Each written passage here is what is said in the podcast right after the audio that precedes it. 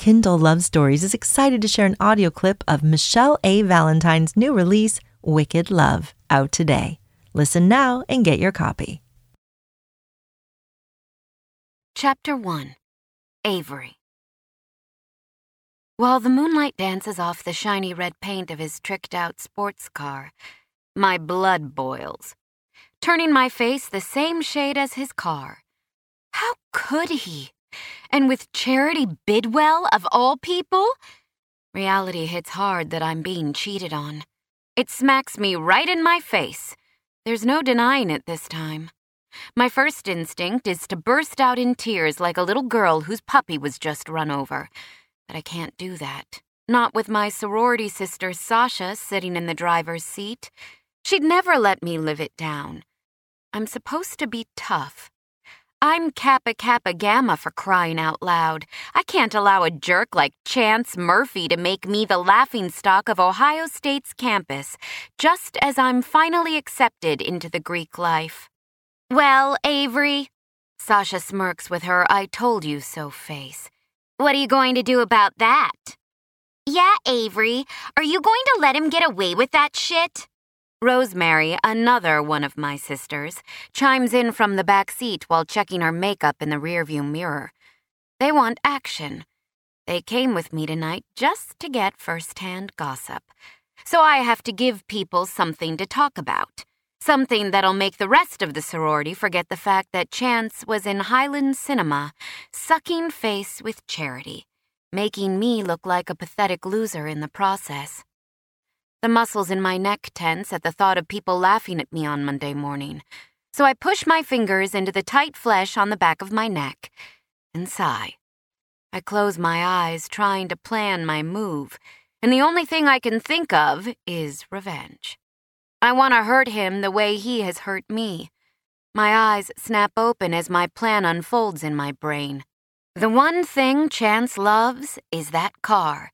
That pretty red sports car that's mocking me with its presence. The one that's sitting all alone at the far end of the parking lot and begging for punishment. Pop your trunk, I order Sasha. With lightning quick speed, I fling open the car door and hop out of the car. Behind me, Sasha and Rosemary giggle as they exit the car and make their way over to me while I riffle through Sasha's trunk. My heart pounds in my chest as the image of what I'm about to do to that car replays over and over in my brain. What are you looking for? Sasha quizzes as she flicks her long brown hair over her shoulder and studies my movements. My hand lands on cold, hard steel, and I pull it out of the trunk for a better look. This. What the hell is that? Rosemary asks as she leans in for a closer look, her green eyes dancing with excitement as her ruby red lips twist in confusion. The laugh that escapes my mouth startles me a little because it doesn't even sound like me. It has the ring of someone thinking very dark and menacing things, not feeling heartbroken like I really feel now. I'm pretty sure this is a sign that I'm losing my mind, but it's too late to turn back now. These girls will never let me live it down if I don't take some kind of action. It's a crowbar. Sasha smiles, clearly pleased with my revenge plot. Nice. Rosemary, on the other hand, still seems confused by the wicked plan going on in my mind. Wait a minute, Avery. You can't possibly use that on them. I roll my eyes and slam the trunk lid. Rosemary, it's not to hurt them with. Rosemary scrunches her face. For being the so called brains of our group, she isn't always the brightest crayon in the box. Our little secret society really needs to adjust what they view as brilliance and stop giving so much credit to girls who sleep their way onto the dean's list. I take off toward the bright red show of money that's shining under the glow of the street lamps, planning to reciprocate the pain I feel. The steel now feels warm in my grip. After taking some of the built up heat from my sweaty palm, nearly matching my body temperature. This is the last time I'll allow myself to be hurt like this. I'm sick of men treating me like something they can use, then toss away. I stop in front of the red Camaro and zero in on the headlights as I raise the crowbar above my head. What in the hell do you think you're doing? A deep voice asks from behind me, halting me instantly in my tracks. I spin around and my eyes land on possibly the hottest guy I've ever seen. My mouth falls agape as the stranger, who doesn't appear to be much older than me, stares at me through narrowed eyes. I swallow hard as I take in the tattoos covering both of his bulging forearms and snaking up the exposed skin on his chest that's visible through the v neck of his white t shirt. His blonde hair, a bit on the longish side, swoops across his forehead, creating a frame to show off his light blue eyes, while the five o'clock shadow he's sporting on his chiseled jaw gives him a rugged edge. This guy is absolutely gorgeous in that badass, I'll break your heart after I've melted your panties kind of way. But there's something lingering in his eyes that makes him seem like he could be sweet, even though his outward appearance screams trouble. As gorgeous as he may be, my first instinct is to tell him to piss off and to mind his own damn business. But the expression on his face lets me know that it probably won't fly well with him. He doesn't look like the type of guy that does well with someone trying to push him around. So, I decide the truth might be the best bet in this situation. It's not like what I'm about to do isn't totally obvious. I'm about to smash my lying, cheating boyfriend's headlights in, and if you don't mind, I would like to get back to it before he comes out here and catches me. Tattooed Hottie quirks one of his eyebrows and his lips twist into an amused expression. Brutal honesty. I like it. It's just a shame to fuck up such a beautiful ride. But it sounds like this douchebag has it coming if he's cheating on a smoking chick like you. By all means. He flips his hand over, palm out. Please, continue. Thank you, I say, and then turn my attention back to the car, completely delighted to get back to taking my rage out on Chance's car. I raise my hands back in the air, gripping the steel tightly. The stares of all the witnesses weigh down on me. What I'm about to do is a crime. And now I'm having second thoughts about going through with wrecking his car. Sasha and Rosemary are supposed to be my friends, but I know they only hang out with me out of obligation. It wouldn't take much convincing for them to rat me out. If I get caught, I could get into a lot of trouble for this. And is it really worth it? Is chance worth it? The short answer to that is no. And as much as I want to save my budding reputation, I can't stand the thought of disappointing my father, the one person who believes in me the most in this world. I lower my hands, allowing the crowbar to hang at my side. What are you doing, Avery? Come on! We came here for a show, Sasha complains. I turn around and face her and then shrug. I can't do it. She rolls her eyes and then turns toward Rosemary. God, she's such a loser. I told you guys that she wasn't Kappa Kappa material. Let's get out of here. I open my mouth to fire back a snippy rebuttal, but I don't get a chance. Both girls turn on their heels and rush back to Sasha's car. The engine fires up once they are inside, and soon all I see is the taillights of the little black Porsche we all came here together in.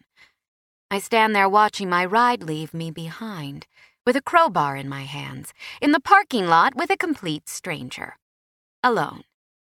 To make matters worse, my purse is in Sasha's car, so I'm stuck here with no phone and no money. How in the hell am I supposed to get back to the house now? My shoulders slump as I glance around the dark parking lot. I can't believe they left me here. Some best friends they are. Nice friends. As if Hottie McHotterson wasn't already reading my mind, he adds, Looks like you need a ride. I spin around on my heel to face him. That's generous of you, but I don't get into cars with strangers. Just assholes and bitches, then, He asks, mildly amused. Excuse me? I snap. He shrugs. I was just stating the obvious fact that you are a poor judge of character. You won't accept a ride from a good Samaritan, but you'll date a guy that treats you like shit and be friends with girls who leave you stranded in a dark parking lot with a man you don't know. Like I said, poor judge of character. You know what? Screw you, buddy. I don't like the way this guy is able to call me out within five minutes of meeting me, no matter if what he's saying is true or not. I'm not the one screwed here, sweetheart. Ugh. This guy is infuriating and could use a dose of manners. You really need to work on your people skills. That's not how you talk to people. He chuckles. I don't seem to be the one with poor people skills. I'm not the one stranded, remember? Just because you have a car doesn't mean people don't think you're an asshole. I fire back. Frustrated with this entire situation and the fact that my still being here puts me at risk of chance coming out and discovering me, I decide it's time to end this argument. I stalk past Mr. Tattoo without saying another word. I wouldn't go that way if I were you. It's not exactly safe, he calls to me. That halts me in my tracks. Well, I'm not exactly a wuss. I'm not the strongest girl in town either. I pride myself on being more of a runner to keep in shape versus someone who uses weights. Come on, he says with a smile. I promise that I'm a perfect gentleman. While I know accepting a ride from this guy is absolutely one of the worst ideas I've ever had, my only other option is to wait for chance and explain what I'm doing here and ride in a car with him and Charity. No fucking thank you. I would rather take my chances with the rough part of town, or even worse, with a beautiful tattooed stranger who seems willing to help. Fine, I huff. I'll go with you, but I'm keeping the crowbar. If you try anything with me, I swear I won't think twice before I beat you to a pulp with it. Nothing will happen to you. Scout's honor. He smirks and holds up three fingers. Come on, I'm just over here. He turns and heads in the direction of a beat up old pickup truck that's covered in mud. Without another word of protest, I trail behind him, squeezing the crowbar in my hands. I have to admit, this isn't the smartest thing I've ever done. But I'm desperate to get out of here, and desperate people do crazy things. The old rusted door creaks on its hinges when he opens it, and then he stretches out his hand toward me. It's kind of a high step. I'll help you in. I hesitate and stare down at his hand, unsure if I'm willing to loosen the death grip both of my hands have on the piece of steel. He notices my hesitation and nods. Look, I know we're strangers, but I promise you I'm not some weird psychopath. You can trust me. I raise my brows. Trust you? I don't even know your name, and I'm supposed to trust you? Tattooed Hottie grimaces. My bad. I thought I introduced myself. He turns his right hand over for the customary handshake. I'm Tyler Mercer. My right hand releases the bar and I take his hand. The minute his warm skin touches mine, tingles shoot over me. In some strange way, I instantly feel connected to this guy and become a little more at ease. Avery Jensen. A smile passes over Tyler's face. It's nice to meet you, Avery. Now hop your ass in the truck so I can take you home. I nod, and then slide into the truck with Tyler's help. Once he closes me inside, I notice how clean the truck is. It's not what I expected, judging from the dirty outside of the vehicle. When Tyler slides into the driver's seat, he fires up the truck before turning to me. Where to? Ohio State campus. No, wait. The thought of facing my sorority sisters after this botched attempt at revenge isn't something I feel like doing tonight. I need to go somewhere I feel safe, and right now only one place comes to mind. Can you take me home to New Albany? I ask him. I don't feel like showing my face at the sorority house. He stares at me for a brief moment and then nods. Sure thing. Tyler pulls onto the road and heads toward the freeway. So, those girls who were with you, they're your sorority sisters? I sigh. Yes. So, what are you studying? I haven't declared a major. His gaze flicks to me. Don't most people in college have a specific thing to study? I shrug. I don't really know what I want to be yet. Tyler nods. Fair enough. That's the main reason I didn't go to college. Figured it would be a waste of money if I took classes with no real goal. My dad doesn't really see it that way. Education is a big deal for him. We exit the freeway and then I direct Tyler through the city streets to my house. He pulls up in front of the two story brick colonial. It's odd there's not one single light on. This late in the evening, I was sure Dad would be home, but there's not even a porch light on outside. Given all the things that have been going on with my family lately, Dad usually doesn't leave the house much. Wow, Tyler says as he stares at my house. Your house is amazing. It's like a mansion or something. That's the reaction a lot of people have when they see my family's home. It's the biggest house in this upscale neighborhood. But what people don't know is it's also a representation of a life that I'll no longer be living before long. Well, thanks for the ride. I open the door and hop out, but before I close the door, I turn and add, Maybe I'll see you around. His face lights up. Hopefully. Take care, Crowbar. I shake my head and roll my eyes as I shut the door and head up the sidewalk toward the house. Tyler's truck roars to life as he drives away. Even though this started off as a completely shitty night, meeting Tyler definitely made things a lot better. He was nice eye candy to have in front of me to take my mind off chance. It's just too bad that I'll never see him again.